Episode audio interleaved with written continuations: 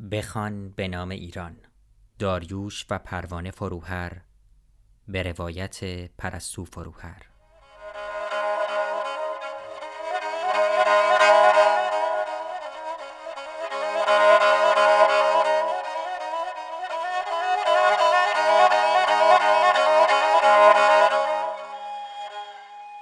فصل اول یادهای کودکی.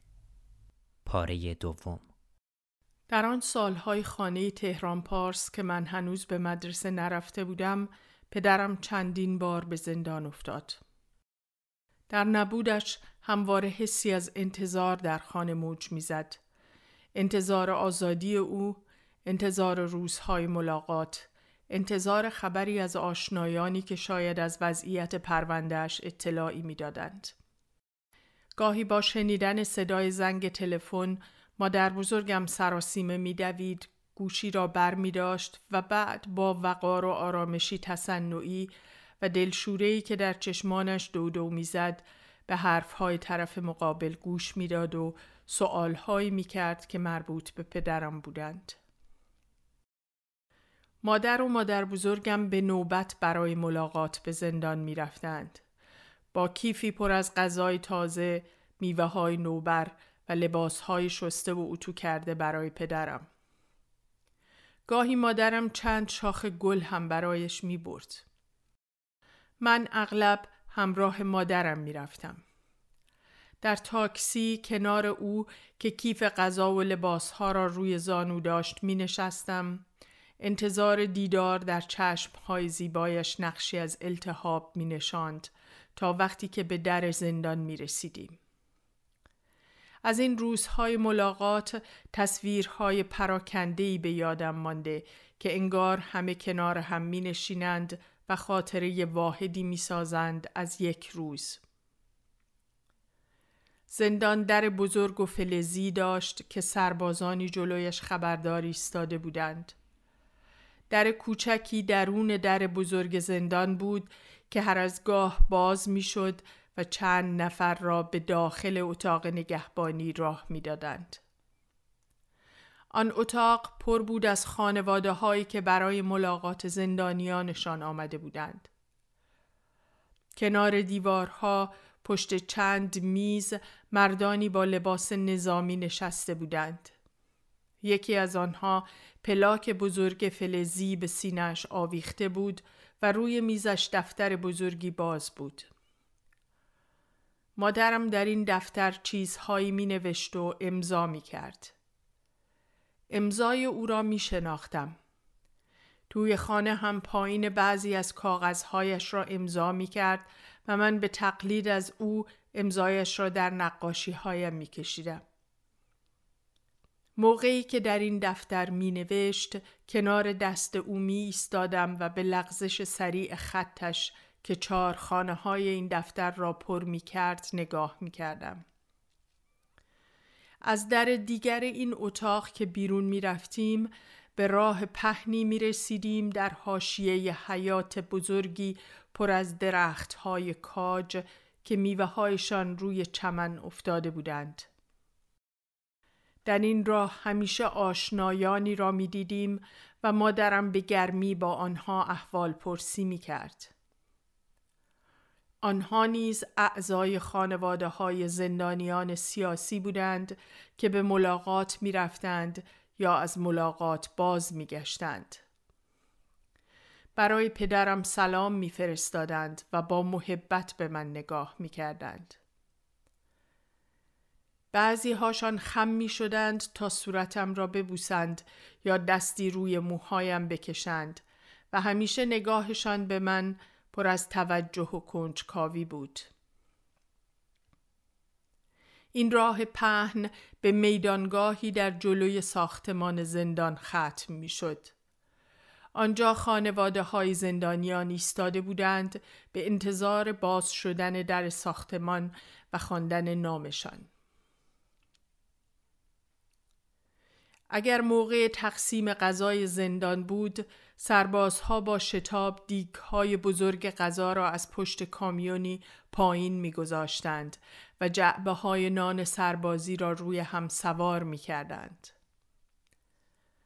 گاهی سربازی تکنانی به من تعارف می کرد مادرم با لبخند سرش را به علامت رضا تکان می‌داد.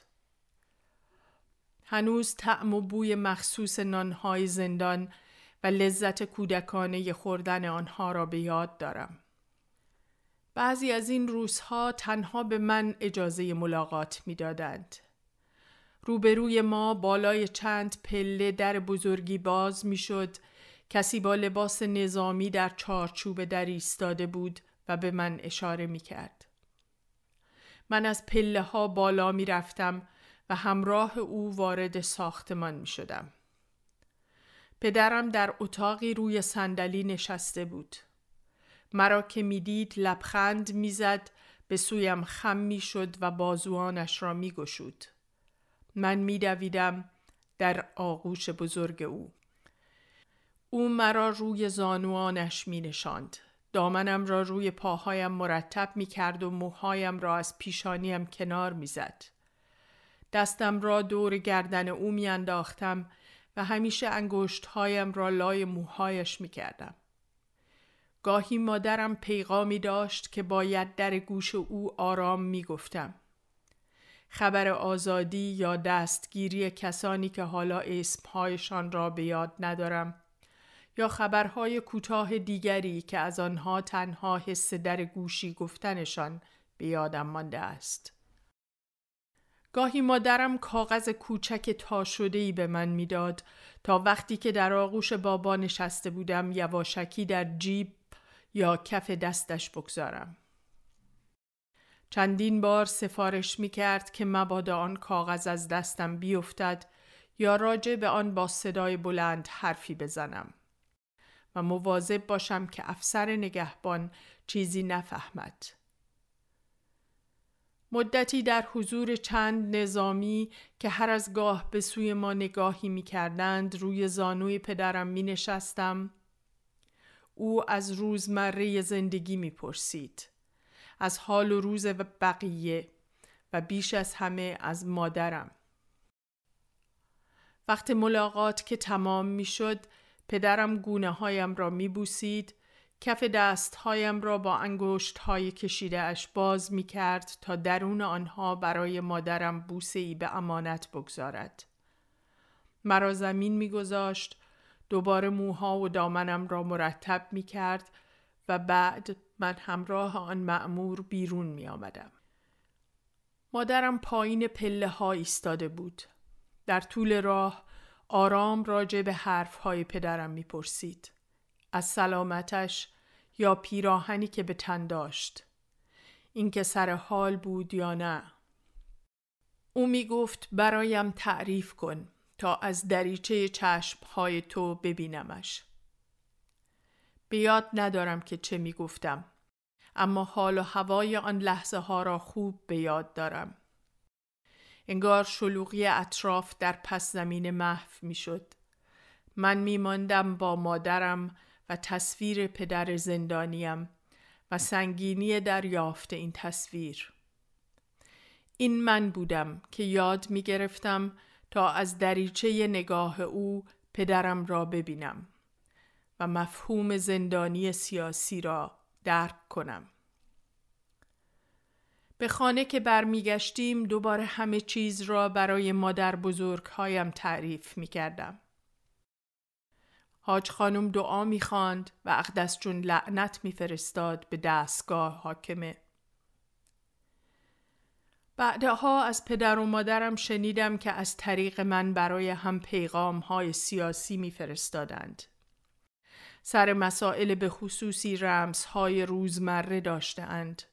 پرسیدن حال کسی، خبر سرماخوردگی دیگری، تقاضای خرید چیزهای به خصوصی و اگر آنچه می‌خواستند به هم بگویند در فرمول این رمز ها نمی گنجید من باید در گوش پدرم چیزی می گفتم یا کاغذ تا شده کوچکی را کف دستش می گذاشتم. برای پدر و مادرم خانواده و گروه سیاسی دو مفهوم جدا از هم نبودند و اگر میان این دو مفهوم فاصله دهان باز می کرد آنها تلاش می کردند تا روی این شکاف پلی از گفتگو و محبت بزنند. یکی از عزیزترین نامه هایی که از پدرم دارم در روز تولد چهار سالگیم برایم نوشته و یادگاری است از این راه و رسم. دخترکم پرستو امروز چهارمین سال زندگی تو آغاز می شود و من دور از تو در زندان به سر می برم و حتی نگذاشته اند برای چند لحظه روی قشنگت را ببینم و آن را غرق بوسه کنم. شاید هنوز ندانی زندان چگونه جایی است و از اینکه در چنین روزی پدرت در کنار تو نیست و به شادیت نمی کوشد گناه کارش بدانی. اما امیدوارم وقتی بزرگ شدی و این نوشته کوچک را خواندی از آن گونه انسانهایی باشی که به دیگران بیش از خود میاندیشند و از اینکه بارها به زندان رفتم تا دیگران آزاد باشند احساس سرفرازی کنی. دخترم ایران را دوست بدار همچنان که من و مادرت دوست می‌داریم. میبوسمت. ساعت نه نیم روز سیزده فروردین 1344 زندان قزل قلعه این نامه را در قاب کوچکی روی قفسه در اتاق پذیرایی خانه پدر و مادرم گذاشتم. هر بار که آن را می‌خوانم تصویر پدرم را می‌بینم که در تنهایی سلولش نشسته است و به دخترکش نامه می نویسد. نوشته ای که او هنوز توانایی درکش را ندارد. نامه ای برای سالهای آینده برای دخترکی که بزرگ خواهد شد. نامه را در دستهای مادرم می بینم که تای آن را مانند شیء با ارزشی باز می کند و آن را شمرده و با نوای مهربانی برای دخترک می خاند و باور می کند که او نامه را دوست دارد و می‌فهمد. هر بار بی اختیار آهی در سینه ام لبریز می شود. آهی به سنگینی تمام سالهایی که میان من و آن دخترک نشسته. به سنگینی سقوط امنیت شیرینی که آن دخترک داشت و من از دست دادم.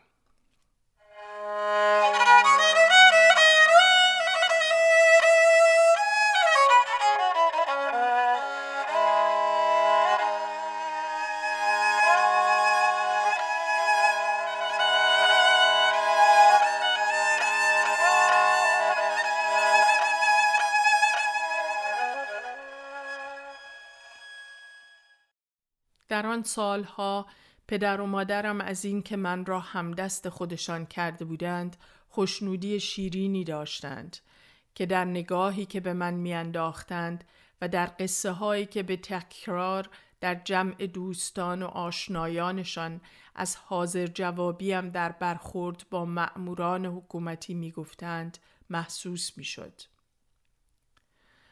تعریف می کردند که در یکی از روزهای ملاقات وقتی که افسر نگهبان مادرم و من را به اتاق ملاقات راهنمایی می کرده جعبه سیگارش را به سوی پدرم دراز کرده و از او پرسیده بود آقای فروهر سیگار می کشید؟ و من در جوابش گفته بودم اگر اجازه بدهید پدرم به جای سیگار نفس می کشد. هر بار با بازگویی این جمله صدای قهقهه پدر و مادرم بلند می‌شد و با خوشنودی می‌گفتند افسر نگهبان بهت زده و شرمنده سرش را پایین انداخته بوده است. این جمله را از مجله توفیق داشتم. مادر بزرگم این مجله فکاهی را بسیار دوست داشت. تمامی شماره های آن را می خرید و جمع می کرد. گاهی هم کاریکاتورهای این مجله را به من نشان می‌داد و زیر نوشته هایشان را برایم می‌خواند. در آن سالها وقتهایی که پدر و مادرم برای دید و بازدید نوروزی یا مناسبتهای دیگر به خانه شخصیتهای سرشناس از مخالفان سیاسی آن دوران می رفتند، من را هم به همراه می بردند. در این جمع ها نیز خاطرات زندان بازگو می شدند و فضای سبکی از صمیمیت و خوشنودی به همراه داشتند. گاهی همین روایت ها به فکاهی های مجله توفیق شباهت داشتند. دکتر صدیقی تعریف می کرد که یک بار با خلیل ملکی و پدرم هم بند بوده و روزی مادرم برای او غذای شاهانه ای از خوراک زبان برده است. خلیل ملکی که دوستی عمیقی با پدرم داشت به مادرم توصیه می کند برای ایشان زبان نیاورید به قدر کافی دارند برایشان مغز بیاورید بهتر است صدای خنده جمع با حرفهای تشویق آمیز در باب سرسختی و بیباکی پدرم میآمیخت. روایت دیگری که هر از گاهی نقل می‌شد روایت سیلی بود که پدرم به یک افسر بلند پایه زده بود. پس از کودتای 28 مرداد فرمانداری نظامی تهران برای تحویل زنده یا مرده او جایزه نقدی تعیین کرده بود. او مدتی در مخفیگاه هایی به سر برد تا سرانجام پس از چند ماه بازداشت شد. در نخستین بازجویی با تندخویی افسر فرمانده سرهنگ امجدی مواجه شده بود که گفته بود می‌دهم موهایت را بتراشند تا دیگر به فکر قلدری نیفتی. پدرم در جواب به او گفته بود شما موهای ما را می‌زنید ولی ما روزی گردن شما را خواهیم زد. هنگامی که افسر فرمانده برافروخته به سوی پدرم هجوم آورده بود او پیش دستی کرده و سیلی محکمی به صورت آن افسر زده بود. اگرچه پدرم پس از آن مورد ضرب و شتم شدید فرمانده و دیگر مأموران قرار گرفته بود اما خبر آن سیلی در زندان پیچیده بود و سبب دلخوشی زندانیان شده بود و تا سالها دهان به دهان نقل می شد. روایت دیگر مربوط به یک دوره از زندان انفرادی پدرم در سال 1338 بود. در آن هنگام دستگاه حاکمه آسی از سماجت او در پیگیری فعالیت های سیاسی در پی شکستن مقاومتش در زندان بود. او را در اوج گرمای تابستان به اتاقکی با سقف و دیوارهای فلزی بالای آشپزخانه زندان دژبان منتقل کرده بودند. پدرم هر روز از شدت گرمای آن سلول مدتی بیهوش می شده است. اما هر روز عصر که رئیس زندان پیش از پایان وقت اداری نزد او می رفته در پاسخ به پرسش او که آیا خواسته ای دارد می گفته است نه. وقتی در آن دید و بازدیدها دیگران این روایت را نقل می کردند و کلمه نه را از زبان پدرم بازگو می کردند نگاه هایشان احساساتی می شد و بر سیمایشان سایه ای از غرور می افتاد. آنچنان که انگار خود را در ایستادگی پدرم و در تکرار واژه نه سهیم می دانستند. در شنیدن این روایت ها بر گرد حضور پدرم در ذهن من حاله ای داستانی می نشست که گاهی برایم جذاب بود و گاهی او را از دسترسم دور می کرد. در میان آدم ها و خانه های آن سالها دکتر صدیقی و خانه اش برایم جذاب تر از بقیه بودند. او همیشه کتابی و در جملاتی طولانی حرف می‌زد و من اغلب نمیفهمیدم که چه می‌گفت. اما لحن آرام و شمرده اش که خشکی خاصی داشت صورت استخوانی و نگاه تیزش از پشت شیشه های گرد عینک از همان سالها در یادم مانده است. او لاغر و کشیده بود و حرکاتش نیز مانند حرف زدنش در قالب تنگی از نظم جا گرفته بود. کت و شلوارهای تیره و اتو کشیده می پوشید. دگمه های کتش همیشه بسته بودند و پشت آن کراوات باریکش مانند خط صافی روی زمینه پیرهنهای سفیدش می نشست. وقتی او حرف می‌زد همه ساکت می شدند و سرها به سویش می چرخیدند. او به پیشواز و بدرقه یک به یک مهمانانش تا پله های حیات خانهاش می رفت. وقتی از آن پله ها بالا می رفتم او دلا می شد و با من دست می داد و هر بار رو به مادرم با همان لحن کتابیش می گفت پرستوی شما های باهوشی دارد و من هر بار در لذتی کودکانه احساس تشخص می کردم. مادرم در دانشکده علوم اجتماعی شاگردش بود و برای او بسیار عزیز. دکتر صدیقی اگرچه همیشه و با وسواس فاصله میان خود و اطرافیانش را حفظ می کرد اما محبتش به برخی از آنان را می‌شد به وضوح حس کرد و در نگاهش دید که پشت آن عینک نرم و شفاف می‌شد. در خانه او مهمانها دور تا دور اتاق پذیرایی بزرگی روی سندلی ها و مبل ها می نشستند و هر کسی خودش را سر جایش جمع می کرد. استکانهای چای را روی میزهای کوچک جلوی مهمانان میگذاشتند و دیسهایی با ردیف شیرین های خشک دور میگرداندند. آنجا انگار مهمانان هم در چارچوب نظم صاحب خانه چهار خانه بندی می شدند. همه چیز ساختار از پیش تعیین شده ای داشت ولی در عین حال هر کسی هم جایی داشت و سر جایش محترم بود. در این دیدارها مسنترها آنها که موهایشان به سفیدی می‌زدند و از دهه پنجاه عمرشان گذشته بودند مرکز سقل جمع بودند و دور آنها را حاله ای از احترام گرفته بود.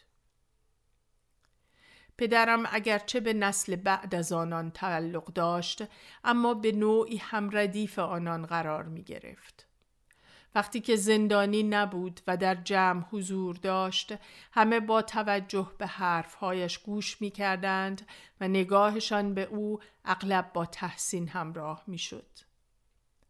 وقتی که زندانی بود از او می گفتند و با محبت به من نگاه می کردند که کنار مادرم روی صندلی نشسته بودم و سعی می کردم تربیت های مادر بزرگم را به کار ببندم.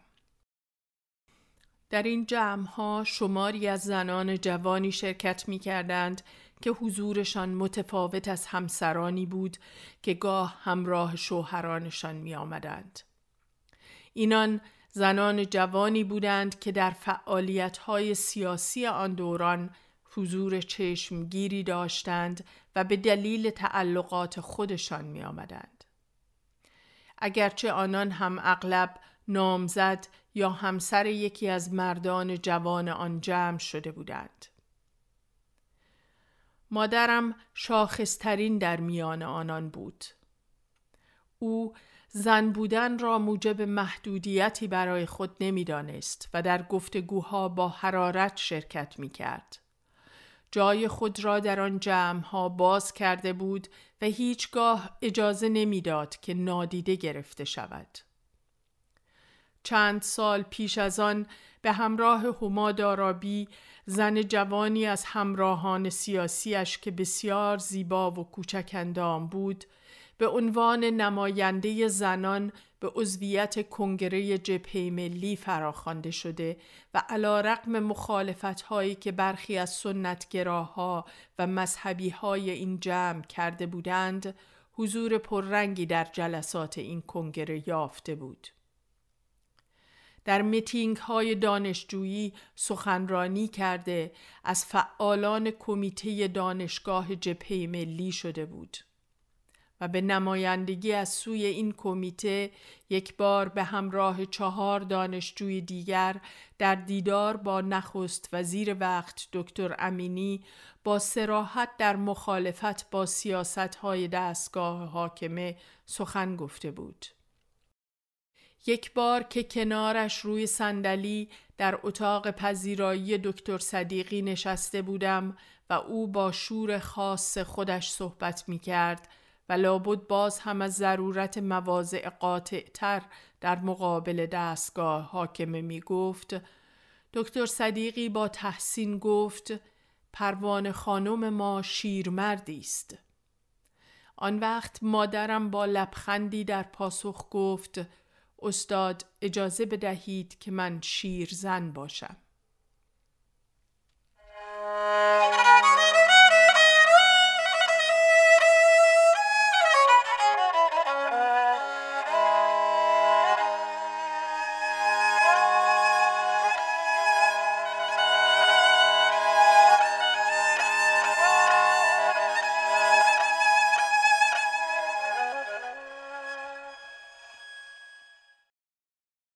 وقتی به مفهوم ترس فکر می کنم و سعی می کنم رد پای این حس را در زندگیم دنبال کنم انگار حفره تاریکی درون ذهنم دهان باز می کند. به گذشته نقب می زند و مرا به درون خود می مکد.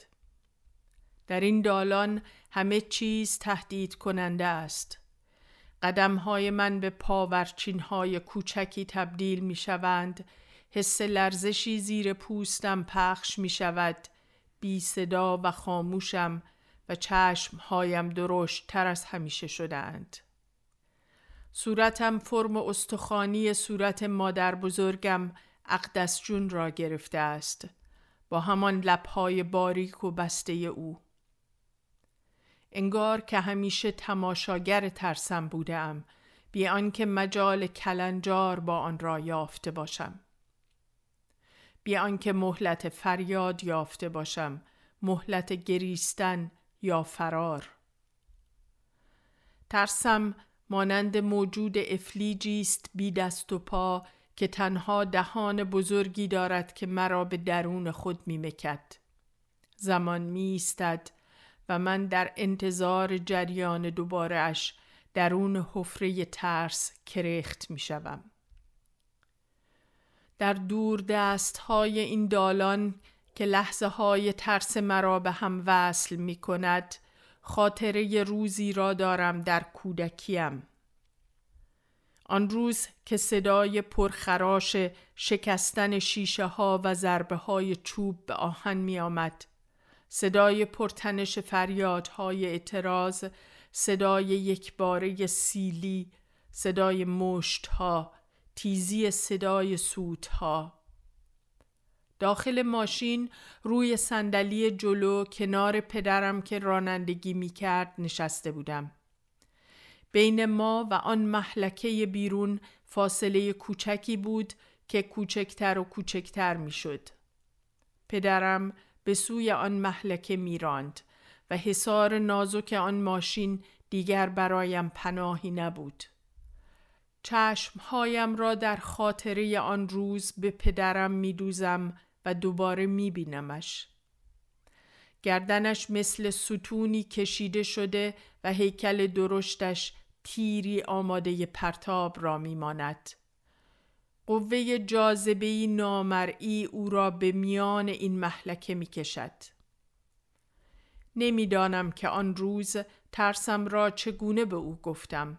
اما نگاهش را دوباره می بینم که به من می دوزد با همان سخت گیری که در او می شناسم. او می گوید آن زیر برای یک موش به قدر کافی جا هست. دستش را کشیده است و با تیزی انگشت سبابه اش به فرو رفتگی زیر داشبورد ماشین اشاره می کند و اینگونه راه مخفیگاه تنها فضای امن ممکن را بر من می بندد. آن روز من به زیر داشبورد ماشین نخزیدم. همانجا نشستم تا ترسم را پشت شجاعت او مخفی کنم. تا از شکاف چشم های حراس زده ام نگاه کنم و به یاد بسپارم. پدرم در ماشین را باز کرده نیمه خیز به بیرون ایستاده اقتدار دست ها و بازوانش بر فضا سنگینی می کند و رو به پلیس ها فریاد می زند. دور ماشین پر می شود از بدنهایی که به شیشه ها چسبیده اند و در حرکت توده این بدنها ماشین مانند قایق سبکی به تلاطم می افتد. من در دهان باز شده ترسم نشسته ام بی آنکه مجال هیچ واکنشی یافته باشم.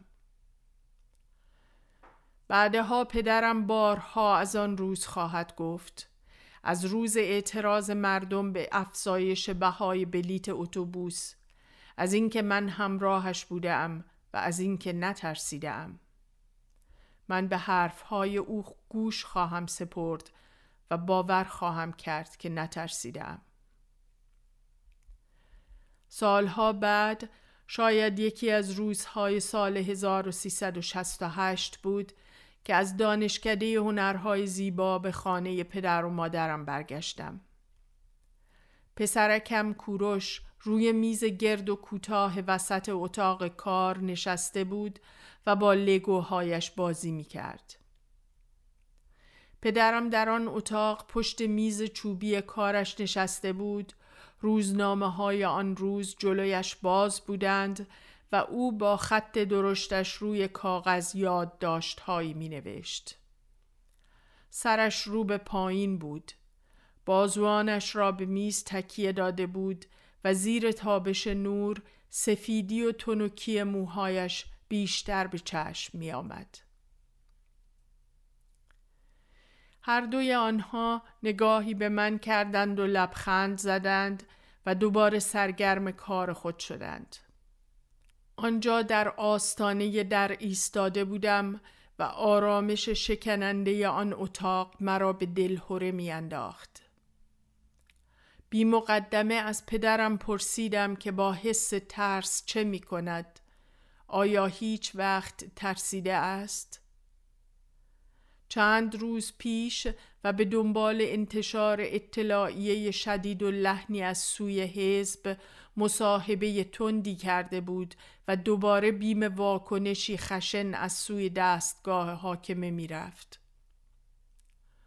او به پشتی صندلیاش تکیه داد و نگاه نافذ و نادری به من کرد نگاهی که تنها زمانی در چشمهایش می نشست که به طرز خوشایندی قافلگیر می شد. مدتی به من خیره ماند و سپس گفت ترس را همیشه از خودم کنده ام. با دستهایش حرکتی کرد مثل اینکه ساقه گیاهی را با قیز از زمین بیرون می کشد.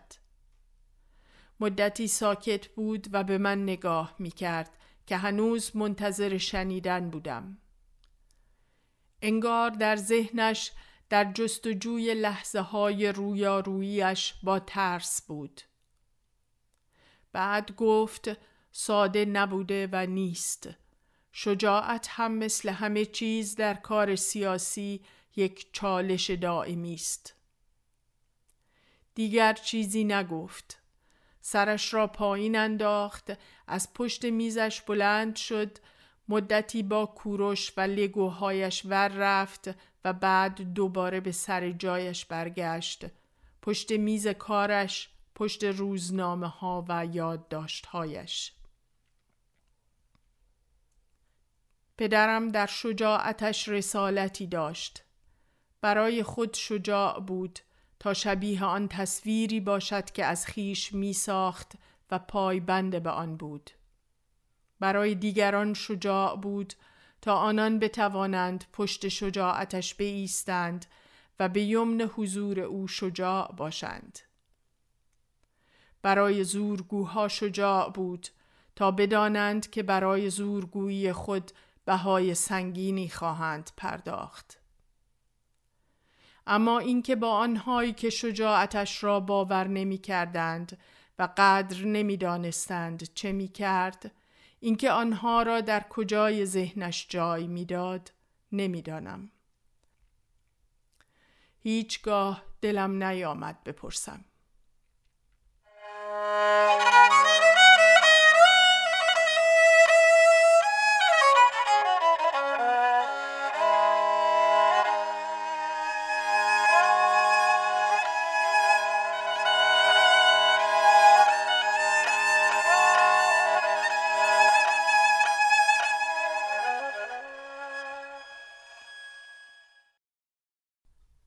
وقتی به سالهای کودکیم برمیگردم در کنار خانه تهران پارس کنار زندان پدرم و آن خانه هایی که همراه پدر و مادرم می‌رفتم و همگی پر از حرف های سیاسی بودند خانه کوچک دیگری هست که برایم بسیار عزیز بود. آنجا مادر بزرگ و پدر بزرگ مادریم به همراه خاله ها و داییم زندگی می کردند و زندگی جریانی متفاوت داشت. خانه کوچکی در کوچه بنبستی از محله 400 دستگاه که پر از شلوغی و امنیت زندگی عادی بود. این خانه هیچ فضای خالی نداشت. هر جا که نگاه می کردی پر بود از حضور اشیاء و آدمها. در حیات کوچک خانه درخت های میوه بار می‌دادند و زیر آنها ردیف گلهای بنفشه و مینا کیپ هم کاشته شده بودند. کنار شیر آب یک درخت موی بزرگ بود که دیوار حیات را پوشانده بود و وقتی که بار می‌داد کوچکترین خاله ام که تنها نه سال از من بزرگتر بود روی دیوار می‌رفت تا انگورهایش را بچیند.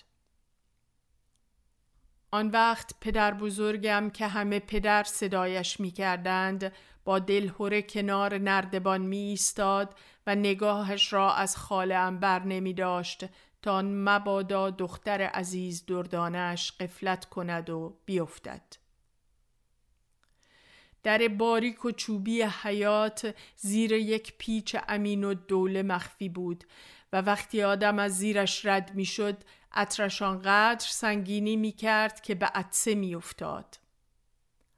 پدر بزرگم قیچی باغبانی را به دست می گرفت و مشغول ور رفتن با ساقه های این پیچ می شد. اما هیچ وقت دلش نمی آمد آن بوته را درست هرس کند. پدر قد متوسطی داشت با کت و شلوارهای اتو کشیده و کفش هایی که از فرط واکس خوردگی برق می‌زدند. موهای وسط سرش ریخته بودند و او دسته ای از موهایش را از کنار سرش شانه می‌زد و تاسی وسط سر را با دقت با آنها می. پدر بزرگم نماز می‌خواند شبهای جمعه چند ساعتی به مسجد محلیشان می‌رفت و روزهای ماه رمضان را یک سر روزه می گرفت. پیش از افتار یک زرده تخم مرغ را توی یک لیوان میانداخت و با چنگال آنقدر می‌زد تا کف می کرد و زردیش به سفیدی می‌زد. ریتم ضربه های پرشتاب چنگال به بلور با صدای ازان رادیو در هم می پیچید تا وقت افتار می رسید و او لیوان را با لذت سر می کشید. زندگی پدر بزرگم پر از این گونه عادتهای ساده و دوست داشتنی بودند که همیشه یادآور حضور خانگی و گرمش باقی ماندند. او مهربان و صبور بود و من هیچگاه صدای بلندش را نشنیدم. مادرم آنقدر دوستش داشت که پس از مرگش هیچگاه به جای خالی او خو نگرفت. گاهی که دلش برای او خیلی تنگ می‌شد در حیات خانهمان راه می‌رفت و با صدای بلند با او حرف می‌زد و آن وقت باور می کرد که پدرش نزدیکش است و صدایش را می شنود. پدر بزرگم که دیگران او را احمد خان می نامیدند در سالهای جوانی و به یمن پیوندهای خانوادگی با اشراف زادگان کارمند دربار رضاشاه شده بود. اما در پی انتقادی که روزی در آن دستگاه کرده بود از کار اخراج شده و مدتی هم به زندان افتاده بود. پس از مدتی بیکاری و تنگنای اقتصادی به وساطت همان اقوام اشراف ساده شغل سادهی در اداره راه آهن یافته بود. از آن پس به قناعت زندگی می کرد و در دوری از دربار حسی از پاکیزگی و آرامش خاطر داشت. صبحها پس از نماز کت و شلوارش را به دقت اتو می کرد کفشهایش را واکس می‌زد تارهای اندک مویش را به دقت مرتب می کرد و به اداره می رفت. آنجا پشت میز کوچکی می نشست و کارهای اداری خردی می کرد که با وسواس درست کاری همراه بودند.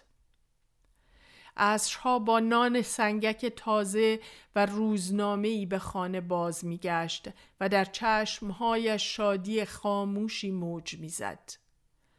شرافت و متانت او بر آن خانه کوچک چتری از احترام گسترده بود. مادر بزرگم نصرت جان کوچک اندام و پرکار بود و همیشه مشغول رتق و فتق امور و فراهم کردن وسایل آسایش خانواده. حتی وقتهایی که با استکان چاییش روی تخت چوبی کنار حیات می نشست و استراحت می کرد دستهای سفید و گوشدالویش مشغول کار بودند.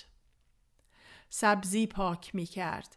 هستی آلبالوهای تازه را در می آورد و باقالی پوست می کند. او هم مانند همسرش از خانواده مرفه می آمد که به مرور ثروت و قدرت خیش را باخته بود. تنها چند عکس سیاه و سفید قدیمی از اجدادی پرنفوذ در دربار قاجار از این گذشته پرجبروت به یادگار مانده بود که در صفحه های اول یک آلبوم قدیمی عرض اندام می کردند.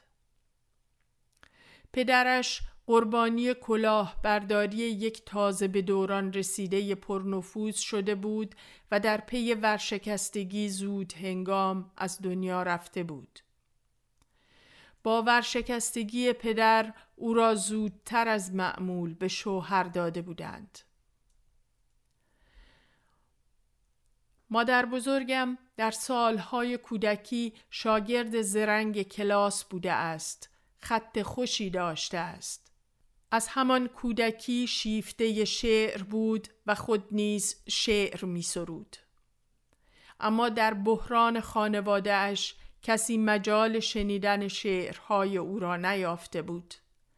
تنها خودش قدر شعرهایش را می‌دانست و آنها را در دفترچه هایی می نوشت که با خود به خانه شوهر برده بود.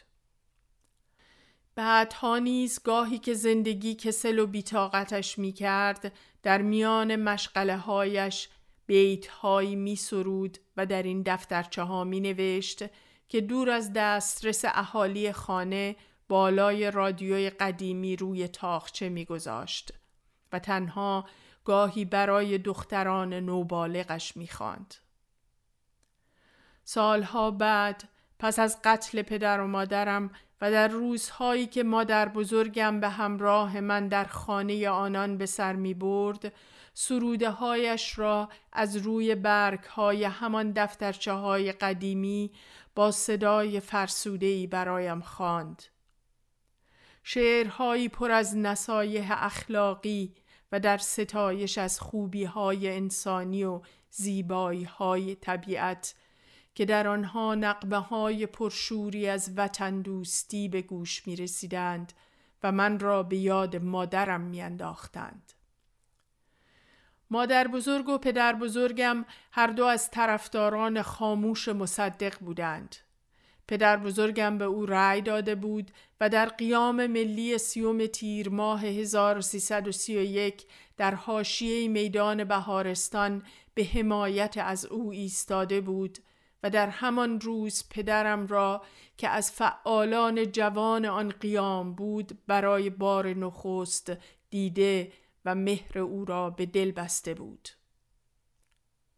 شاید همین دلبستگی ها و تعهد ها بود که آنان را با شورش های سیاسی دختر بزرگشان به مدارا وامی داشت که هر دو با شیفتگی دوستش داشتند.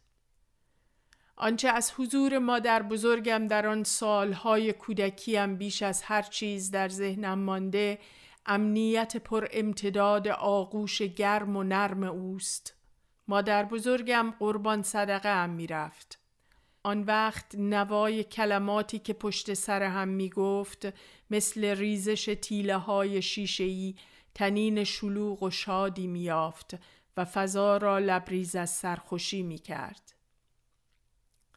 او برایم قصه نارنج و ترنج را می گفت. قصه طولانی که هیچگاه در یک بار گفتن تمام نمی شد و من تنها بریده های از آن را به یاد دارم.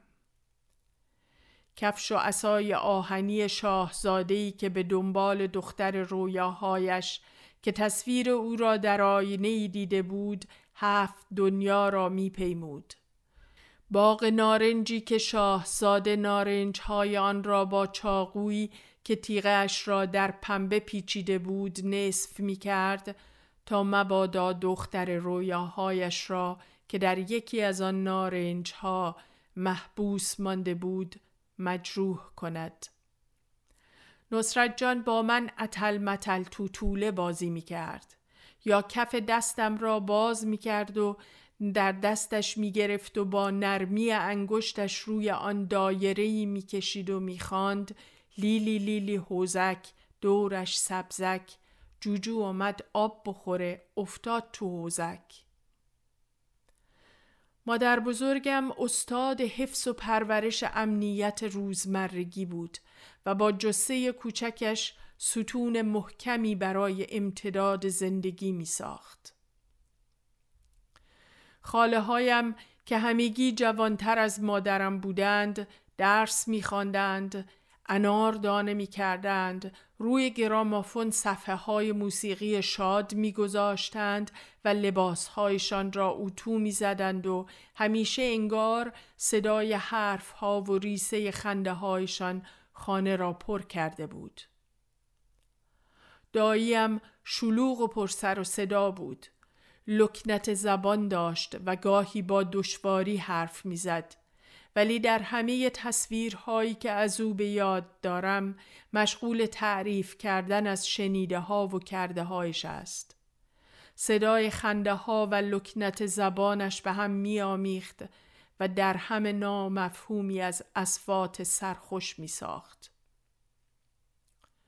خانه چهارصد دستگاه فضای سبک و شادی داشت و آنجا هیچ کس انتظار خاصی از من نداشت الا اینکه بچگی کنم و سر حال باشم. مادرم آن خانه را خیلی دوست داشت و در فرصتهای کوتاه میان کارها و قرارهایش گذری به آنجا می‌زد. گاهی که مرا همراه خودش می برد من آنجا می ماندم تا او بعد از کارهایش دنبالم بیاید و با هم به خانه تهران پارس برگردیم.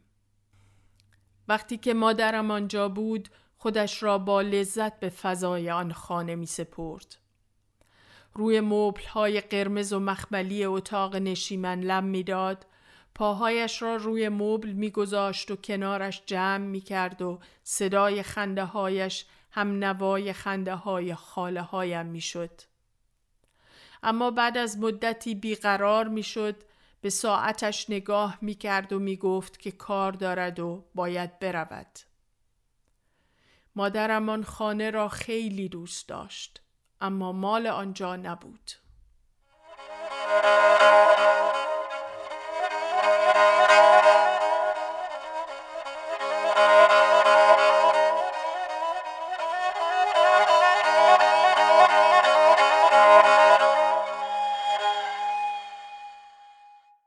آنچه شنیدید پاره ای از کتاب بخوان به نام ایران نوشته و با صدای پرستو فروهر بود که به همت نشر آسو شنیداری شده است.